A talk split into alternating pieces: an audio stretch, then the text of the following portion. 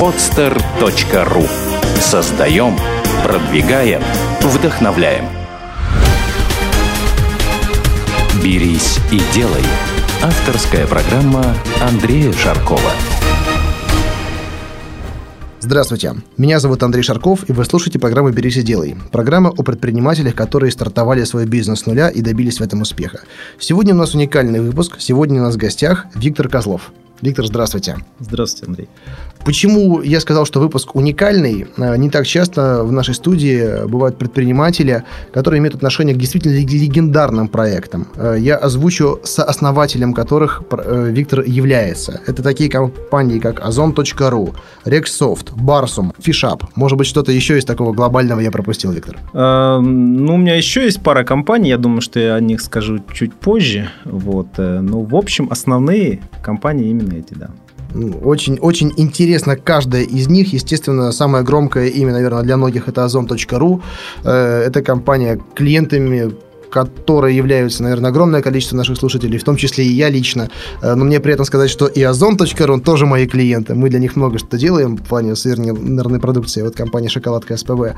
Вот. И хочется узнать, как вообще это все создавалось. Я так понимаю, вы стояли у истоков всего этого, создавали. И эм, интересная история с самого начала. Почему вы решили заниматься именно IT-бизнесом, а не работать профессионально? И как создавались проекты, ставшие легендарными? Да, ну начать, наверное, нужно с того, как я вообще попал э, в этот бизнес. Да, и я попал в него из-за своего образования. То есть у меня базовое образование это IT. Да? То есть я закончил э, Ленинградский институт авиационного приборостроения. ЛИАП? Да, ЛИАП. Угу. Э, теперь он как иначе называется. Ну, как-то, как да, по-другому. Да, но суть не в этом, да. А факультет был автоматизированная система управления. Однако, по сути, э, фактически я по окончании института был разработчиком программного обеспечения. То есть э, я и работал им какое-то время. Эм, уже в своей компании, правда. Эм, как все начиналось? Начиналось все достаточно интересно. Эм, где-то примерно на втором курсе уже начали появляться идеи о том, э, не создать ли свой бизнес. А какой это был год? Это был, наверное, 90-й год. То есть еще, по сути, только-только вот, э, изменения в нашей стране глобальные. Совершенно они, верно. Еще они, только начались. они только начались. И фактически, если не изменяет память, в 90-м году еще даже и нельзя было зарегистрировать свою компанию. Но эта возможность появилась уже то ли в конце 90-го, то ли в 91 году. И э, произошла, как обычно в жизни, наверное, любого человека происходит, некое стечение обстоятельств, которое э, кажется случайным, но на самом деле оно, как правило, случайным не бывает. Да? Э, в моем случае это была встреча с моими партнерами, эм, которые учились э, в том же самом учебном заведении. И нас объединяла всех именно любовь э, к тому делу, которым мы занимались, и то, что мы изучали, конкретно к программированию. Это есть... когда еще был только DOS, все на черном да, фоне. совершенно верно. Я просто да, прекрасно... Были большие эти да, да, да. да. Я помню то время, э, один из друзей нашей семьи, мне в 90-м году было 5 лет, э, Александр Барилов, он занимался тоже как раз-таки программированием. Вот первые компьютеры, когда только появились у нас в стране, у меня дома стоял один из образцов, естественно, естественно, никто не понимал, для чего это. Там первые игрушки, я не как-то играл. Перестройка, помню, даже была игра, я в нее играл. Да, э, но на тот момент, э, безусловно, персональные компьютеры, они казались просто верхом э, совершенства. Сейчас, конечно, они выглядят, если вспомнить вот эти дисплеи с символьные, да, там с минимальной графикой, это, конечно, смешно. Но на тот момент это было что-то уникальное. Можно было запрограммировать программу сделать э, хороший интерфейс, э, программа будет реально там приносить какую-то пользу, и все это вот не, совершенно в небольшом объеме, да, потому что мы-то, когда учились в институте, там были ЭВМ, конечно, и мини-ЭВМ, и большие ЭВМ, которые занимали комнаты целые.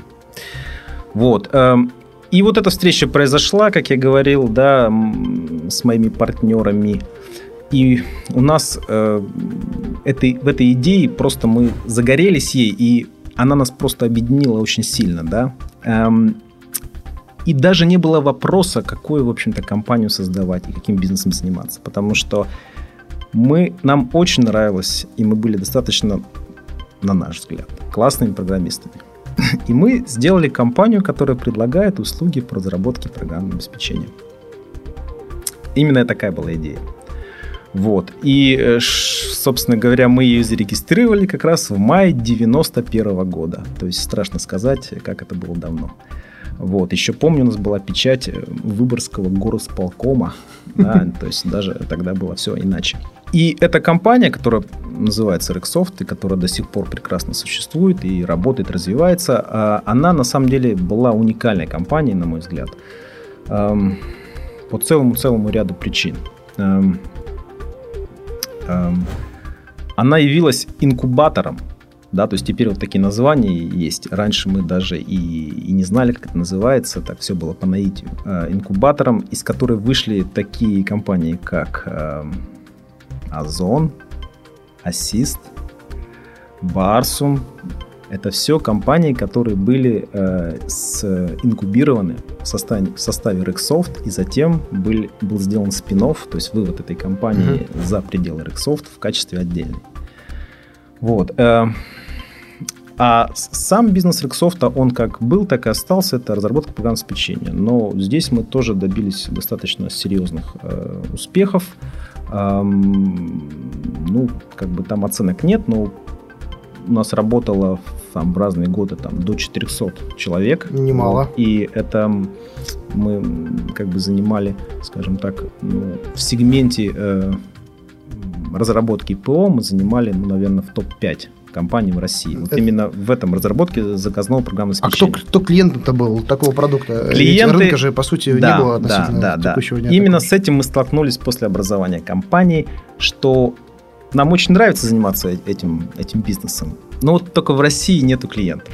А, и с помощью, собственно говоря, э, одного из наших партнеров, э, а именно Александра Егорова, мы сумели найти этих партнеров за рубежом.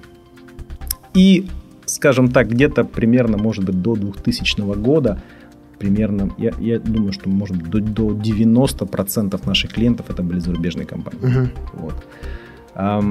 Что, собственно говоря, определило, может быть, чем-то и то, какая у нас была корпоративная культура, как мы относились к сотрудникам.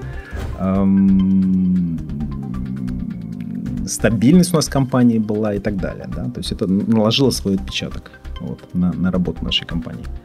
Потому что мы имели возможность работать с очень хорошими западными компаниями и даже, безусловно, учились у них чему-то в плане бизнеса, в плане того, как сказать, нужно работать и так далее. Эм, и на самом деле, чем еще компания Rexsoft, вот, заканчивает, да, вот этот мой экскурс, э, интересна тем, что она, что мы попробовали в ней все модели ведения э, бизнеса. То есть сам Rexsoft это сервисная компания, то есть она предлагает услуги. Э, работая по этой модели, мы, мы в какой-то момент времени поняли, что на самом деле этот бизнес, он плохо масштабируем, потому что у тебя ровно столько оборот, сколько разработчиков работает. То есть, если ты хочешь больше, угу. нужно просто больше, больше, больше людей. Да? Вот. Э, поэтому мы попробовали себя на поприще разработки стандартных программных продуктов, потому что это как раз тот бизнес, который, если у тебя есть некие идеи, э, разработки стандартного продукта, ты можешь уже эти продукты тиражировать и продавать. Да, где стоимость следующей копии уже несоизмерима. Абсолютно. Относительно первой. Абсолютно. И именно это мы сделали. Вот, э, собственно говоря, две такие компании и были потом в конечном итоге стали самостоятельными, они вышли из Rexsoft. Это Barsum, еще есть компания Edelink. Она разрабатывает Одна разрабатывает программное обеспечение для корпоративных клиентов для контроля расходов на услуги связи. А вторая компания, она автоматизирует гостиницы. То есть у них есть продукт, э, который используется гостиницами для ведения учета поселения гостей, uh-huh, uh-huh. расчетов с гостями там, и так далее. Вот. Я напомню нашим слушателям, что это было то время, когда интернета еще не было. Да. Я думаю, все изменилось, когда он появился. Да, только-только он начинался, и э, действительно, э, как только мы получили доступ в интернет, нашей компании.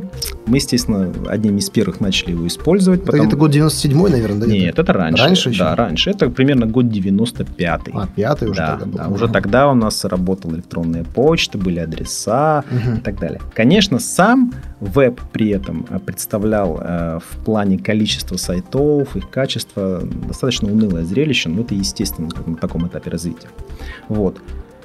Но все, как мы знаем, развивалось очень стремительно, да, и э, мы за этим внимательно следили, безусловно. И э, как раз где-то примерно в 97 году э, еще одному нашему партнеру, Дмитрию Рудакову, пришла идея, что вот мы очень много покупаем книг э, в интернете зарубежных, именно для того, чтобы разрабатывать программное обеспечение там, и так далее. Вот. Но у нас такого хорошего магазина в интернете просто нет в котором можно было бы нормально посмотреть книги, сделать заказ, оплатить его пластиковой картой, получить его и так далее. Да? Узнать статус заказа в каждую минуту времени. Вот. И эм, у нас были ресурсы для разработки этого магазина, потому что это достаточно сложный и большой проект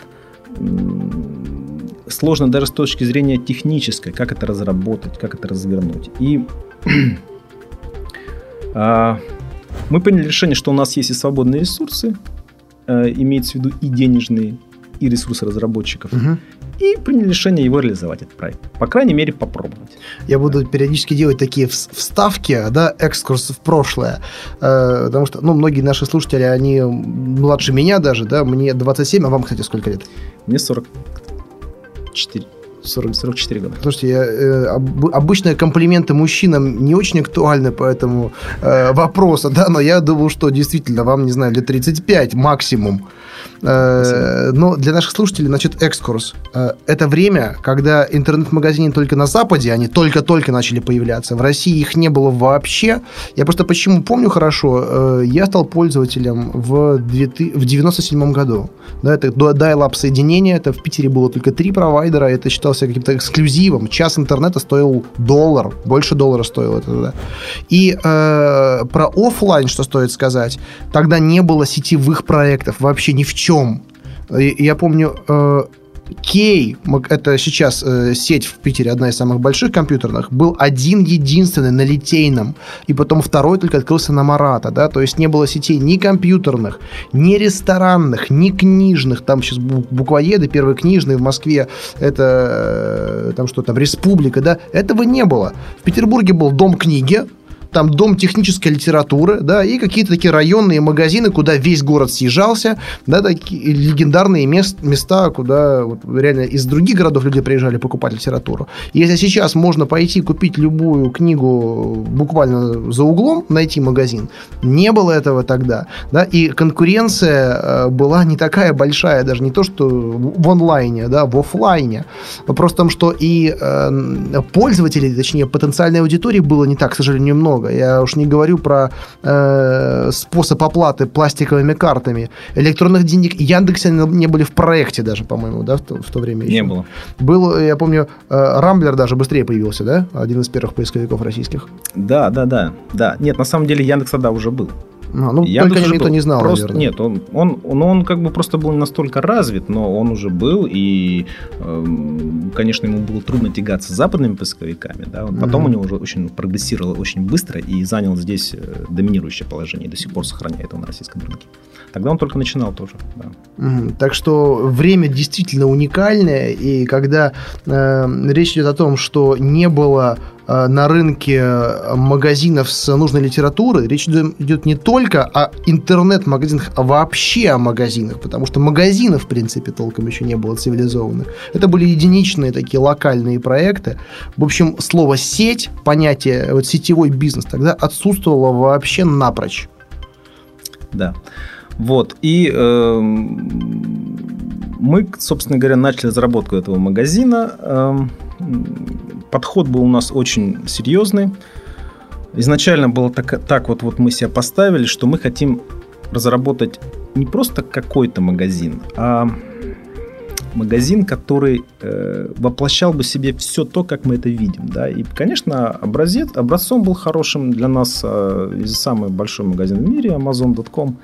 Вот. Эм, но на самом деле мы, у нас не было идей какой-то копировать его, э, собственно говоря, один в один. Хотя название даже созвучно немножко. Да, Озон, Амазон. даже название мы выбрали в конечном итоге остановились на том, который созвучен. Может, потом легче... Вы не думали о том, что это легче будет продать потом иностранным инвесторам? Или тогда на не было мыслей? На тот таких? момент, конечно, таких мыслей не было. Да, на тот момент таких мыслей не было.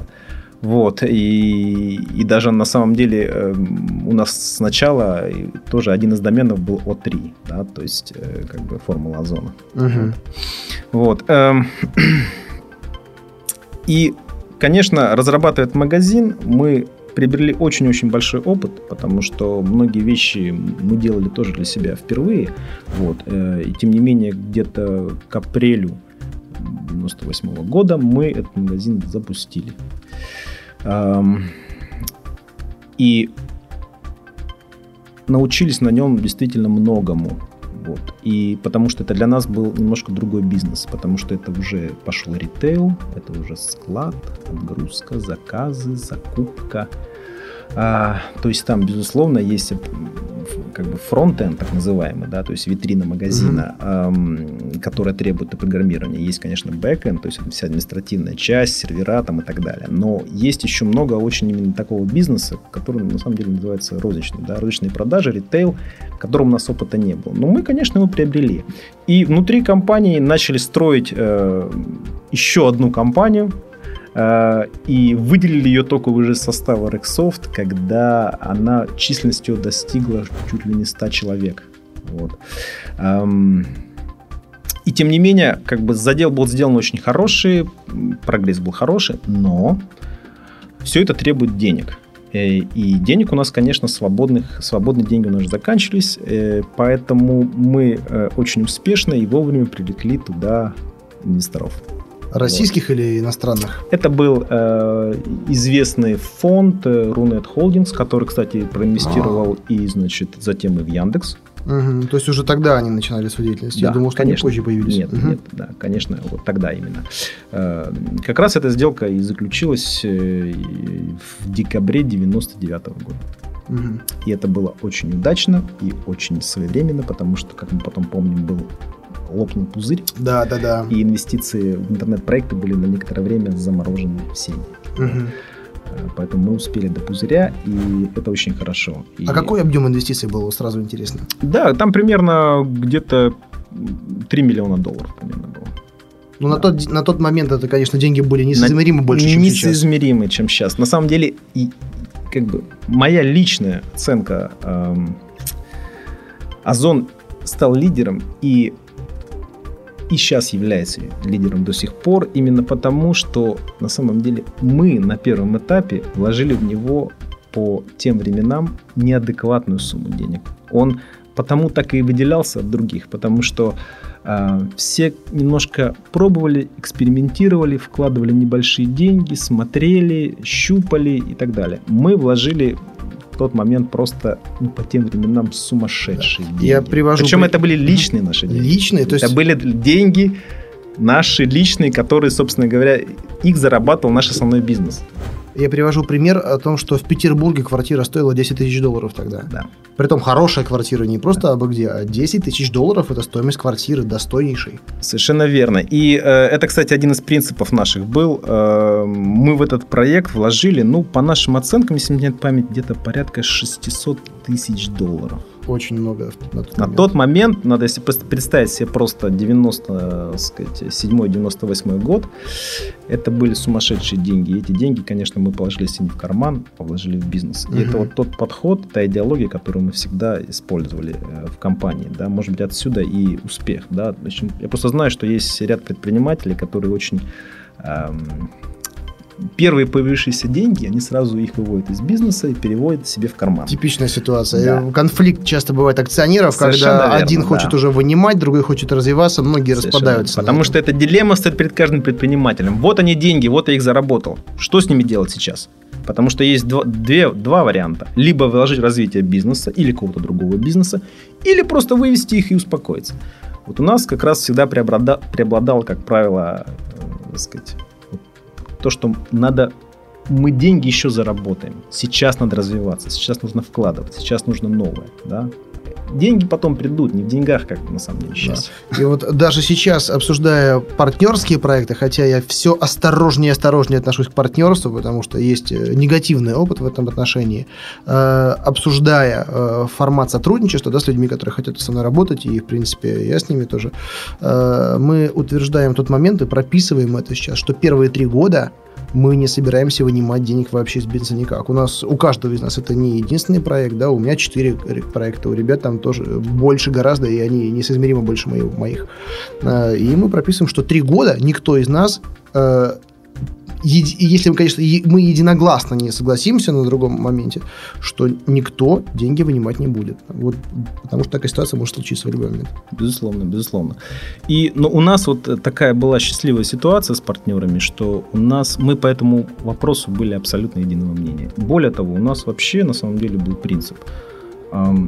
Решение либо принимается единогласно, либо не принимается вообще. Mm-hmm. Да? То есть у нас не было ситуации, когда кто-то кого-то передавливал, да, то есть всегда по любым вопросам мы находили э, именно решение, которого, с которым согласны все, потому что только в этом случае ты действительно понимаешь, что человек будет на это решение работать, он с ним согласен, он, он, он отдаст все свои силы, и он как бы действительно будет помогать, чтобы это решение было э, в жизнь да, притворено а не э, считать, что это решение не мое, я вообще был против, поэтому я тут вообще не буду ничего делать. Mm. Вот. И, собственно говоря, э, был привлечен инвестор, продолжая да, в Озоне сначала один, потом второй. Ну и в, и в 2002 году мы, собственно говоря, все свои доли в этом проекте продали. Mm, а там... какие доли были, кстати? Ну, сначала нам принадлежало 100%, ну, да. на, в первой инвестиции там они взяли, сразу взяли контроль, контрольный пакет, это было их условие, да, угу. соответственно, осталась половина. Вот. Ну, а на втором шаге мы, собственно говоря, и вышли и вообще. Но, э, скажем так, я не буду уточнять цифры, если mm хотите, вы можете их, конечно, назвать, но э, хорошо вышли. Да, мы, мы считаем, что мы вышли хорошо. То есть у нас по этому вопросу ни, ни сомнений никаких нет. То есть мы... никто, никто не жалеет о том, что ай, продешевил, ай, можно было больше. Нет. И, и, как бы Конечно, за партнеров не скажу, но я, я вообще, э, сказать, у меня есть определенные принципы жизненные, да, я никогда не сожалею о тех решениях, которые Это правильно. Потому что сожаление разрушает тебя, да. Вы правы. А я в каждый момент времени э, принимаю решение, которое я считаю правильным на основании той информации и своей интуиции, которая у меня есть. Конечно, если потом посмотреть через много лет назад и увидеть, что сейчас уже Озон стала компанией миллиардной, да, ну, да закрадывается мысль, а что может быть, все-таки не надо было выходить, но это же, да, это же мы сильны-то задним умом, ведь ситуация в 2002 году была совсем другой, и он требовал еще инвестиций, да, угу. и эм, совершенно было на тот момент времени не, не совсем понятно, что вот это будет развиваться именно так, что показатели будут такие, при этом мы уже там были миноритариями, то есть мы не могли влиять на решение, на принятие каких-то решений серьезных, если мы, допустим, не, не совпадали с ними, да, то есть, э, поэтому мы решили, что все-таки бизнес это не наш, мы знаем, что такое программное обеспечение, что такое задатное обеспечение, а это ритейл, поэтому хорошо, что мы его сделали. Мы на этом фоне Озона получили очень много новых заказов, получили определенную известность, естественно, угу. серьезную, да, то есть говоря теперь, что, так э, сказать, эм, кто, что такое Rexsoft? Rexsoft это разработчик Озон, на самом деле. Да? То, есть, то есть, по сути, это элемент портфолио такой Конечно, безусловно. То есть, здесь работают люди, которые разработали этот магазин. То есть, надо ли что-то говорить об их квалификации? Наверное, как бы здесь вопрос понятен. Угу. Да? Вот, поэтому он нам, конечно, принес э, помимо Э,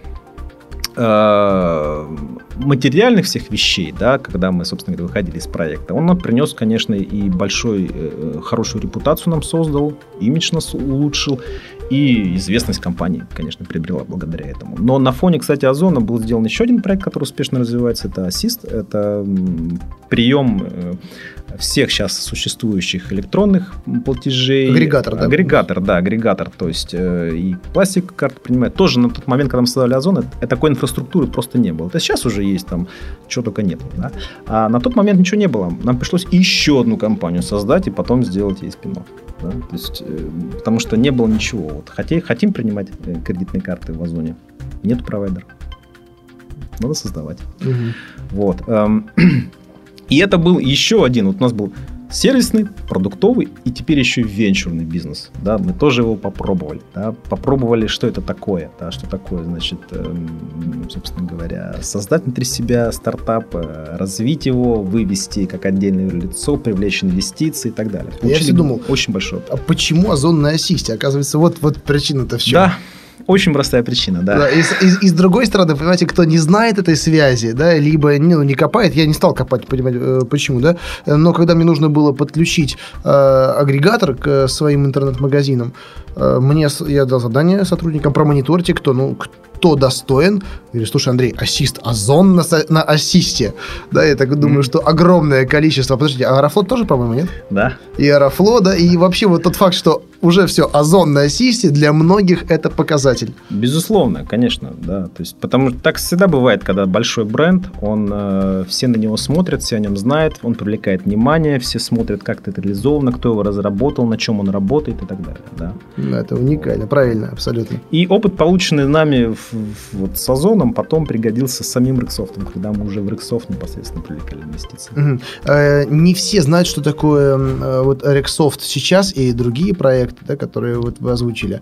Э, они, может быть, более такие специализированные, да, и э, сейчас это по-прежнему команда разработчиков или что-то еще больше? Э, сейчас Рексофт по-прежнему, его основной бизнес это разработка программного обеспечения на заказ. Да, угу. до сих пор у него очень большая часть именно иностранных заказов, но, естественно, сейчас есть много крупных российских компаний. Mm-hmm. То есть Microsoft это компания, которая сейчас занимается крупными проектами. Да. Да? Вот. Эм, но эм, я из Rexsoft вышел в 2008 году.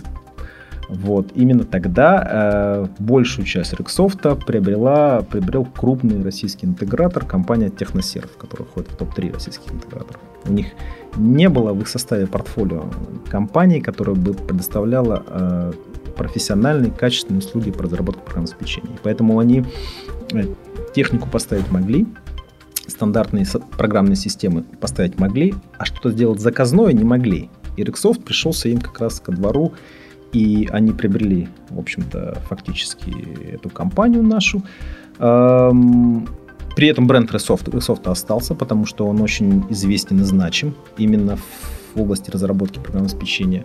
Вот. Ну, а наши пути разошлись, э, потому что на самом деле, я хочу сказать, э, предприниматель, любой знает, в каждом проекте, наверное, наступает, в каждой компании наступает какая-то точка, где э, нужно принимать решения, э, где, может быть, наступает некая, так сказать, э, усталость, э, хочется чего-то, может быть, нового. Вот. И э, поступило предложение, которое я на тот момент, э, безусловно, счел оптимальным. Э, была, конечно, некая легкая грусть, потому что с этой компанией связано, ну, не то чтобы много, это был дом родной, на самом деле. Эм, я в ней проработал 17 лет. Очень важно в этот момент э, не обманывать себя, как многие делают предприниматели, да. А просто для многих это уже становится привычка, да, и они, скажем так, ну, заставляют себя продолжать вот заниматься этим же делом, хотя это уже не возбуждает так, да. как раньше. И ты уже все отдал. На самом деле ты отдал все, что мог. И, и на самом деле жизнь продолжается, и, безусловно, хочется попробовать что-то новое, в чем-то новом себе. Вот. И это предложение было очень кстати. Вот. Э, я им воспользовался, но с компанией мы сохранились очень теплые отношения. Я там знаю очень много людей. И собственно говоря, желаю им успехов, но они прекрасно работают и сейчас, поэтому. Угу. А на сегодняшний в каких проектах вы участвуете? На сегодняшний день э, я являюсь совладельцем э, компании э, Барсум. Это как раз продукт, который был рожден в составе Рексофта. Вот. Я являюсь владельцем компании FishUp. Это еще один проект интернет, который эм, представляет э, услуги по хранению фотографий для профессиональных фотографов, персональных фотосайтов и фотошкол. Да. Вот. Э, я являюсь совладельцем группы компании Неосистемы. Это компания из Петрозаводска. Там в этот состав этой компании входит несколько компаний. Э, и IT, и, как это ни странно, компании, которые занимаются жилищным строительством. Вот, это тоже такая необычная ситуация, но... Сочетание необычное. Очень необычное сочетание, да, но, опять же, у каждого бизнеса там есть какая-то история, вот. И самая последняя, наверное, компания, которая я совсем недавно стал владельцем, это компания Clever Pumpkin, которая занимается разработкой мобильных приложений для платформ iOS и Android. Да? То есть где-то, видите, на каком-то этапе, через 4 года после того, как мои пути разошлись с Rexsoft, где-то все-таки сработали какие-то, и, видимо, сигналы, и э, я вернулся назад к корням, да, что называется. Эм, но это совсем другая компания, небольшая, молодая, амбициозная, э, которая работает в сегменте сейчас очень бурно развивающимся, очень интересным, да, и, безусловно, за этим будущее, поэтому мне очень интересно сейчас заниматься. А есть какие-то продукты э, компании, которые уже можно скачать в App Store? Приложение, которое разработала эта компания? Да. Она занимается, опять же, я говорю, она занимается разработкой приложений на заказ. А, вот заказ. Да. Э, клиентами, допустим, является Sports.ru мы разработали. Это известный портал aviasales.ru. А, да вы что? Да. Это эм, разработала наша компания. Косян Конечно. Он был в этой студии, ну не в этой студии, это да, была другая да, студия. Да, да, да. да, да, да, да. Пер, первый сезон «Бери сидел» и как раз-таки был с его да. участием. Да, да, да, я слышал, конечно, эту запись. Да. Слушайте, как да. мир-то тесен. Мир очень тесен. Особенно в Петербурге у нас очень тесный мирок. Вот. Эм, еще для одной компании туристической мы разработали приложение, это Sinbad Travel, тоже продажа билетов, uh-huh. но немножко, как бы, они не агрегатор, как Aviasales.ru, они сами продают билеты. Вот. А, ну, еще несколько проектов у нас сейчас э, находятся в разработке, да, именно проектов, да. А насчет своих продуктов у нас есть некие, некоторые идеи, но они пока у нас проходят стадию проверки, потому что этот рынок очень-очень конкурентный. Ну, и, уже да. Да, да, очень конкурентный. И выходить э, с продуктом нужно очень э, обдумав и, сказать, прикинув, насколько это вообще экономически mm-hmm. будет целесообразно. Вы знаете, интересно. вот то, что я наблюдаю да, за этим рынком, у меня некоторые друзья тоже знакомые работают и э, в составе э, группы, да, и фрилансеры там тоже что-то пытаются. И у меня сложилось вот такое ощущение сейчас, что э, я активный пользователь техники Apple и постоянно мониторю какие-то интересные приложения. Мне всегда было любопытно. А вот как некоторые приложения, они коммерческие, они стоят денег, э, а другие, они абсолютно бесплатные, хотя намного полезнее. И действительно приносят больше пользы, но никто не просит за это денег. Но потом выяснил, что это тоже такой элемент портфолио, и потом к этим разработчикам обращаются коммерческие заказчики. И сейчас я наблюдаю вот по своим знакомым э, то, что э, рынок подогревается, он растет постоянно, и каждый уже считает должным иметь приложение для iPad, для iPhone, но зачастую это желание есть у компаний, которым ну, иногда на данном этапе их развития это либо не нужно, либо, по крайней мере, не нужно в том виде, в котором хотят их директора. Функционально это вообще никак для компании не полезно. Да, в лучшем случае там имиджевый какой-то есть элемент, и то, если эту ссылку не дать вот лично в руки, да, там не отправить на почту, никто никогда этот продукт не найдет. И таким образом, а стоимость разработки, она не уменьшается, да, и э, вообще вот сам бум вот этих мобильных устройств, планшетников, да, он подогревает рынок рынок, и э, это, конечно, рынок разработчиков, да, потому что там одно из десяти приложений, оно реально функционально, но зарабатывают все, даже которые сделают по ТЗ заказчика то, что он хочет, но это, знаете, элемент такой самоудовлетворения оказывается и над этим пользоваться. Да, нет, на самом деле я абсолютно, Андрей, согласен. Э, есть некий элемент вот такого, что это модно. Да. да. Это, безусловно, со временем уйдет, да, ну потому что это вот часто настолько бурно развивается, действительно появились э, смартфоны функциональные, быстрые, удобные. Э, наконец, э, по крайней мере, крупные города покрыты сетью быстрого мобильного интернета. Действительно этим можно пользоваться, действительно это удобно. И для некоторых бизнесов это действительно необходимо. Это реально помогает их клиентам общаться с компанией. Например, очень же удобно заказать, э, иметь возможность заказать себе прямо со смартфона, заказать себе э, авиабилет да, или вызвать делаю. такси. Это действительно удобно. Или, допустим, посмотреть, послед... как бы, как вот сыграла твоя любимая команда только что. Это я действительно в пути, я просто хочу это посмотреть, и это очень-очень удобно. Да. Я перед выпуском э, удостоился чести поддержать пятый iPhone, э, который вы владеете, и пока я просто листал меню, увидел, какое количество приложений у вас закачано. Я думал, что у меня 8 рабочих столов это много, оказывается нет. У вас еще и стеков там немерено. Да, да, да, но это отчасти из-за того, что, в общем-то, я интересуюсь этим этой темой и, в общем, нахожусь в этом бизнесе, поэтому я смотрю очень много приложений, много приложений пробую, вот, э, поэтому у меня такое количество приложений. Но я думаю, что вот возвращаясь к теме по необходимости мобильных приложений, я думаю, что вот этот вот, э, это, эта мода такая, она достаточно быстро пройдет, и эта пена осядет, и на самом деле действительно приложение будут иметь только те компании и заказывать их, которым это реально нужно, для которых это имеет экономический эффект. Угу. Вот. Не знаете, какое вот тоже еще ощущение? Я сразу скажу, я не профессионал рынка, я больше такой консервативный предприниматель. Да? Все мои компании, они товарные, три из них произв... ну, производственные, и для меня эти решения это ну, как бы один из инструментов, э, не основной, необходимый, но недостаточный. Да? Классические способы продвижения, реализации товара у меня пока доминируют.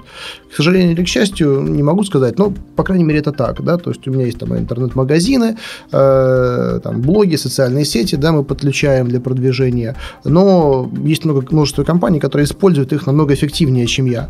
Э, но, по крайней мере, какая сейчас у меня возникает необходимость, я бы тоже с удовольствием хотел иметь э, приложение для iPad, для iPhone, но какова минимальная стоимость, вот по вашим ощущениям, такой корпоративного э, приложения с минимальным функционалом? Вы знаете, небольшая, на удивление небольшая. Ну, да? что такое То небольшая есть, в вашем понимании? А, небольшая в моем понимании, там, это десятки тысяч рублей. Десятки тысяч рублей? Да. Значит, у меня какое-то неправильное представление. Значит, меня вводят в заблуждение, ребята. Потому что я спрашивал у знакомых, это минимум 10 тысяч долларов мне озвучивали. Это минимум, просто нижняя планка. Нет. Надо нет. менять круг общения. Это, это не так. Это не так. Но... Безусловно, как мы говорим, приложение приложению рознь. И существует очень функциональные, очень насыщенные приложения, у которых, которые функционируют с очень сложной э, серверной логикой, да, вот. Эм, это, конечно, такие приложения могут стоить дорого. Но uh-huh. если мы говорим о простом приложении, оно не стоит дорого. И это объясняется отчасти тем, что компании, ну, если мы, допустим, возьмем Apple, там, да, или они предлагают же так, так называемый SDK, да, то есть это такой набор для разработчиков, в котором есть много реализованных модулей функциональности. Это как конструктор. Вот, я об этом и хотел сказать, что я бы с удовольствием э, купил какое-то шаблонное решение, да, как есть темплейты для сайтов, там Monster он на этом зарабатывает, не знаю, я думаю, скоро появится и у них тоже раздел мобильных приложений, и просто элементарно иметь э, каталог хотя бы, да, своей продукции в виде приложения, и кнопочка «Купить» или там плюсик корзинку можно заказать, переписать или его как-то кастомизировать, добавив да, там свою фотографию, например, да, или там геолокацию, я был здесь, да, я бы с удовольствием купил такое приложение. Андрей, это уже вот-вот будет появляться. На самом деле просто нужно чуть-чуть времени, да. Это все настолько свежая тема, которая вот то, то, о чем вы говорили, да, я уверен, что уже есть люди, которые это разрабатывают. Вот да? дай бог, ребят, вот. я ваш клиент, свяжитесь да, со мной. Потому что я знаю, что уже подобные вещи разработаны для электронных изданий. То есть есть просто угу. ты можешь фактически за очень небольшие деньги сделать так, чтобы твое издание издавалось в, в iPad формате. Adobe это делает. Да. Ну, не ну, только точнее, а, Adobe, правильно, да? Да, Adobe. Да, Adobe делает, но не только Adobe. Уже есть и другие разработчики, которые представляют эти решения за очень-очень понятные и небольшие деньги. Да. Да? То есть я думаю, что то же самое появится и для других решений. Да, mm-hmm. вот, как говорите, шаблоны. Там, Хотя вот про Adobe... Чуть-чуть временно, временно. Да, я слышал, что не такое уж и дешевое удовольствие вот аренда этого это, софта. Ну как, э, для того человека, который издает журнал, я считаю, что, по-моему, там что-то около 500 долларов в месяц это не очень большие да. деньги. Но плюс они еще берут, э, если это платное издание, они берут 50% э, комиссию. Ну, я не помню, 50 или нет, по-моему, Apple берет 30. Ну, Apple 30 плюс Adobe еще. Ну, вот Adobe, я не уверен, что Adobe берет. Вот, ну, может быть, меня ввели заблуждение, но вот да. просто, да, эти мои слова я да. передал, ту мысль, которую до меня донесли. И вы обратили внимание, что стоимость электронной версии от, у, у таких э, multinational да, э, домов да. печатных, она не меньше, чем стоимость живой копии. Мне всегда это было удивительно. Почему? А, отчасти это объясняется тем, что это совершенно новая тема, и э, просто эта цена должна упасть с распространенностью этих электронных изданий, да, то есть и когда, э, наконец, определенная значительная, а может быть даже большая часть людей начнет читать эти издания в электронной форме. Да? Сейчас все-таки это пока не так. Угу. Вот. И тогда, я уверен, цена упадет, потому что у меня просто есть друг, э, тоже вот член организации предпринимателей э, Дмитрий Агарунов э, из издательского дома GameLand, который выпускает очень много журналов. Да? Он говорит, что на самом деле достаточно немаленькая часть эм, затрат на производство это вот именно вся эта логистика. Это бумага, это печать, это логи, это вся логистика по распространению. Дистрибуция, да. Дистрибуция. Это... И все это в электронной копии просто исчезает с щелчком пальцев. Понимаете? Этого нет ничего. Да. Все, все происходит автоматически. У вас всегда моментально свежий номер, э, никаких затрат на бумагу, печать, доставку, дистрибуцию, ничего. Да, кстати, я вот могу сказать, как пользователь э, таких онлайн-изданий, я реально играю с рекламой, которая там есть. Она там все время либо с видео, либо какой-то моушен там определенно присутствует, да, и вот рекламный контакт в таком издании, мне кажется, намного эффективнее, чем в печатном. Абсолютно, Ты просто пролистываешь. Абсолютно. предлагаются совсем новые, новые э, вещи, которые абсолютно невозможны в принте. То есть, да, то есть интерактив, видео, звуки, переход сразу же на конкретный там сайт по ссылкам, да, то есть все что угодно это, это можно сделать. Вот. Я когда читаю, к примеру, там эм, лучших представителей, которые имеют там, допустим, журнал Wired, да, то есть у него у нас электронная версия этого журнала является просто произведением искусства, на мой взгляд, да. То есть настолько это сделано красиво, удобно, эффектно, а реклама там вообще великолепная, да. Поэтому я думаю, что вот за этим будущее. Да. Э, перед началом выпуска я спросил о том, как можно вас представить, да, кроме как предпринимателя. Вы еще сказали, что как инвестора в том числе. Да. Вот расскажите, пожалуйста, что вы вкладываете в это понятие и как э, вы его проявляете? Э, на самом деле, вот э, после выхода из компании Rexsoft, э, безусловно, я начал обращать внимание на какие-то новые проекты. Да? Вот, собственно говоря, они у меня и появились. Именно я проинвестировал в группу компаний на системы, я проинвестировал в компанию Clever Pumpkin. Вот. Эм, Еще есть у меня ряд предложений, над которыми я думаю. Угу. Вот. И я постоянно внимательно смотрю на какие-то вещи, которые либо сам вижу, либо э, мне предлагают. Вот. Э, поэтому я но я всегда смотрю именно на ранних стадиях, да, то есть я не являюсь ни в коем случае институциональным инвестором, так называемым. То есть да? это больше венчурное инвестирование такое?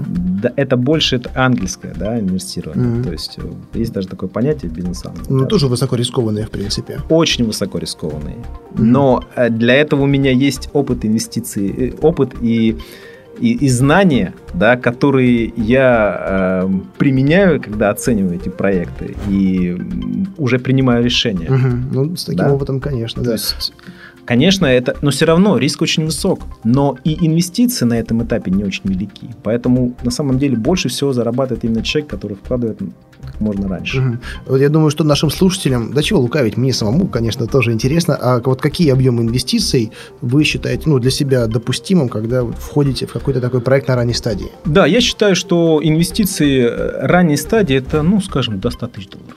Угу. То есть это, я считаю, это, это тот объем, который может как бы может считаться ранней стадией. То есть, если компания уже, уже речь идет о том, что компании нужны инвестиции большие, там, разы, там, да, несколько сот тысяч, там, миллионов, mm-hmm. это уже, конечно, дело инвесторов, это на самом деле дело уже инвестиционных фондов. А вот для вас какой э, примерный срок возврата инвестиций является привлекательным?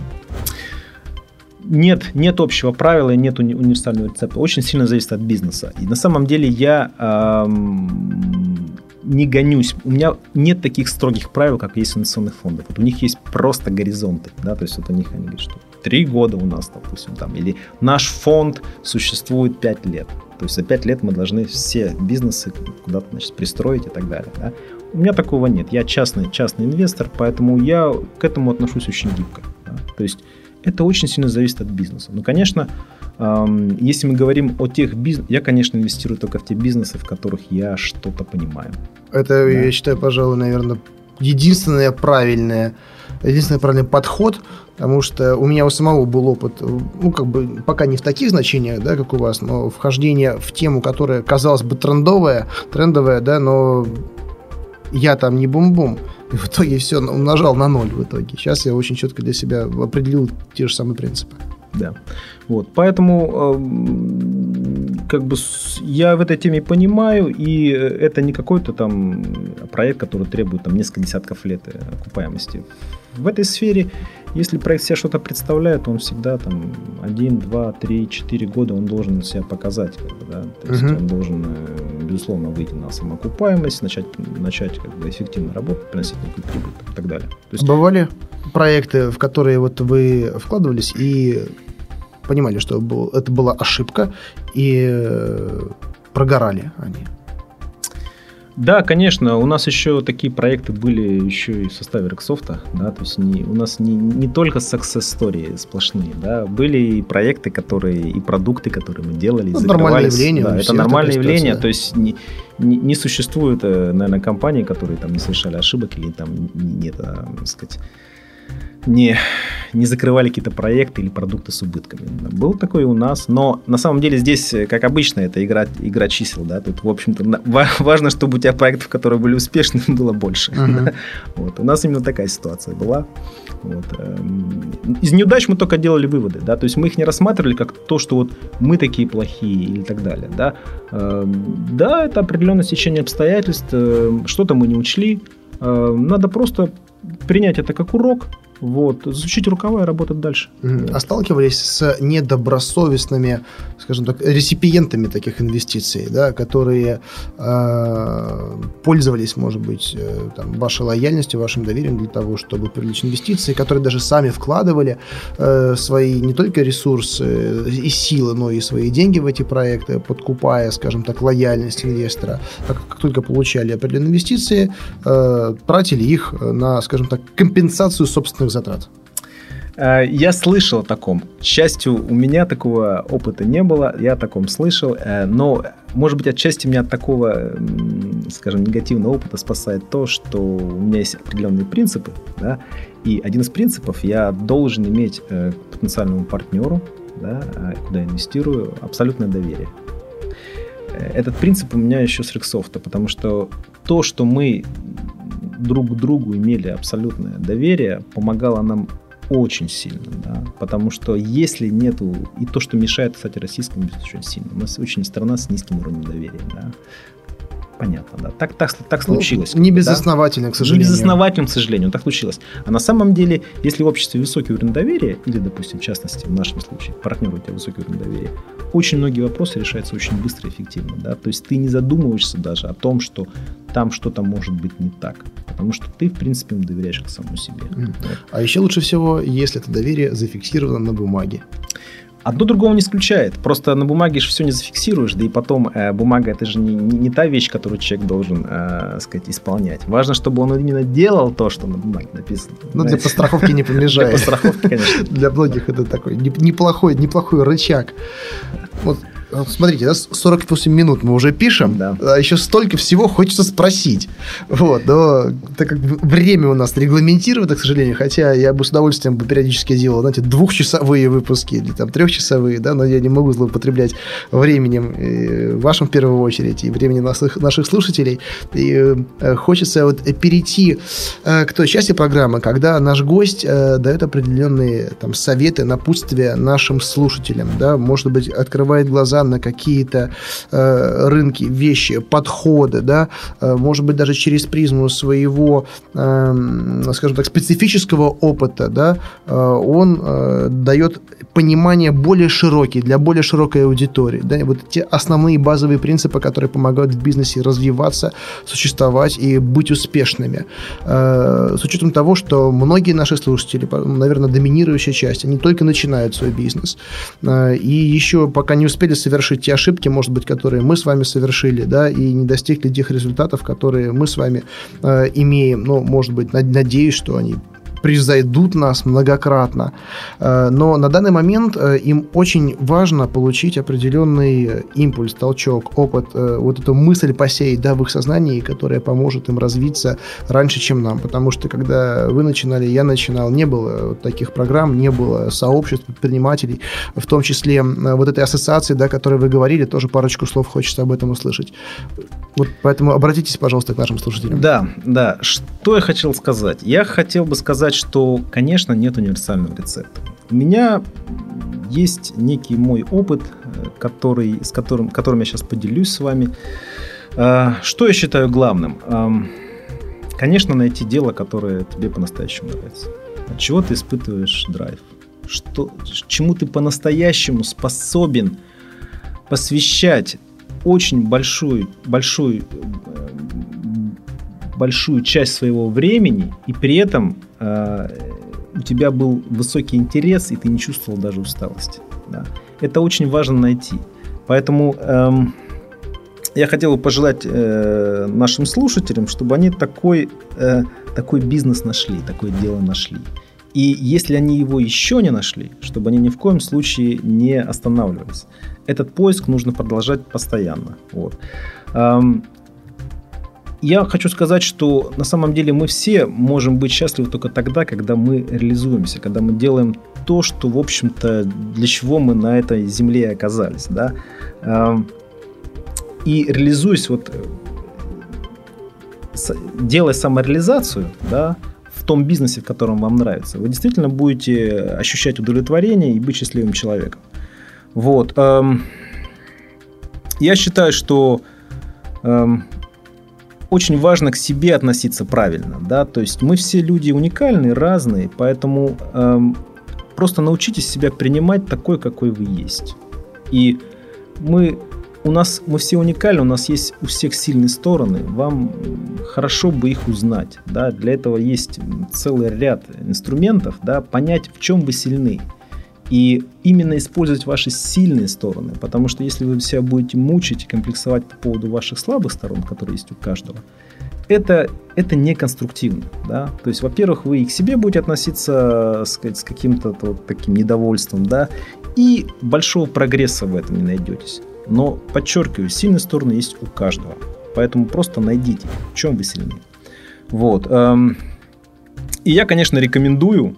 Э, конечно, бывает разные ситуации. Но я, конечно, рекомендую бизнес одному не делать. То есть имейте партнеров, которым вы можете доверять.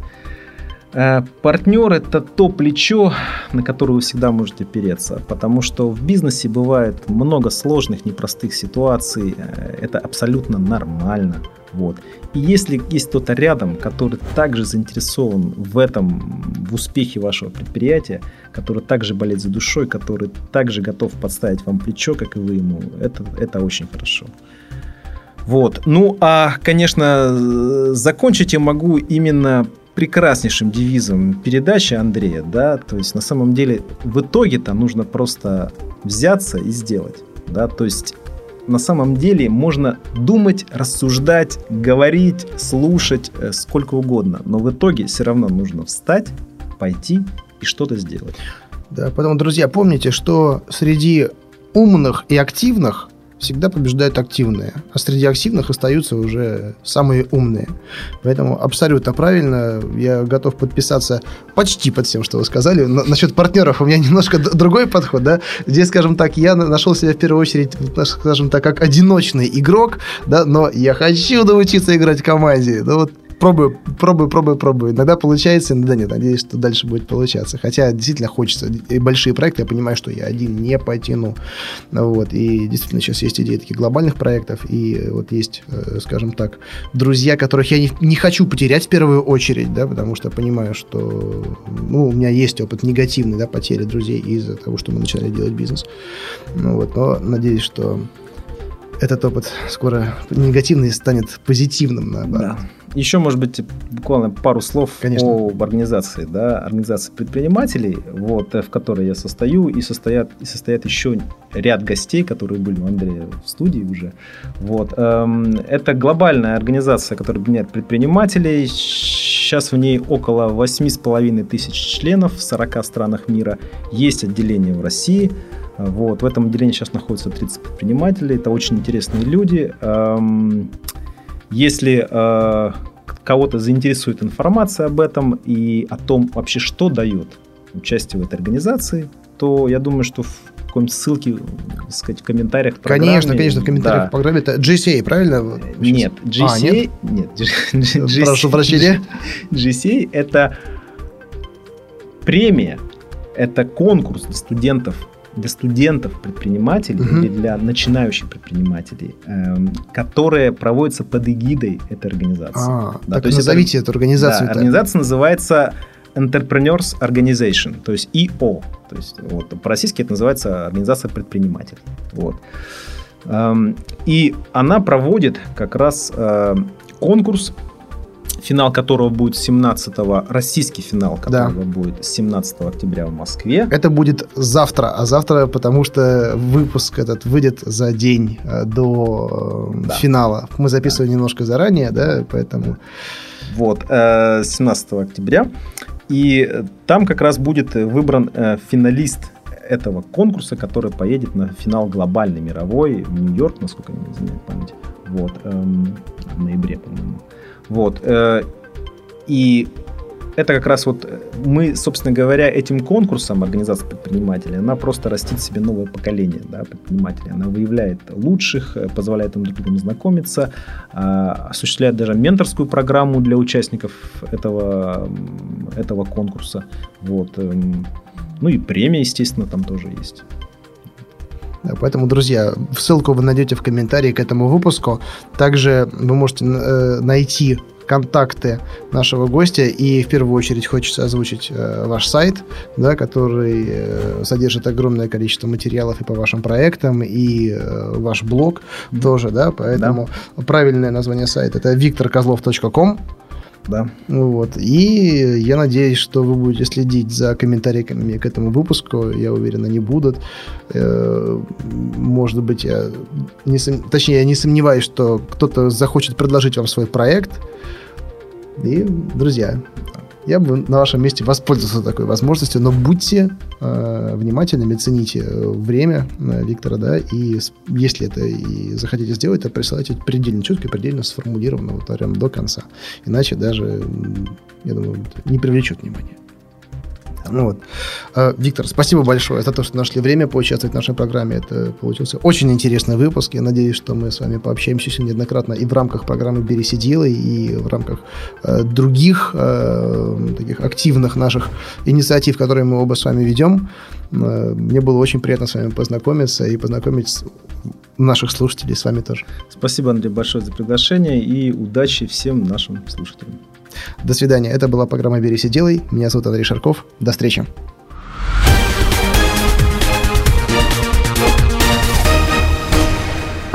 Сделано на podster.ru Скачать другие выпуски подкаста вы можете на podster.ru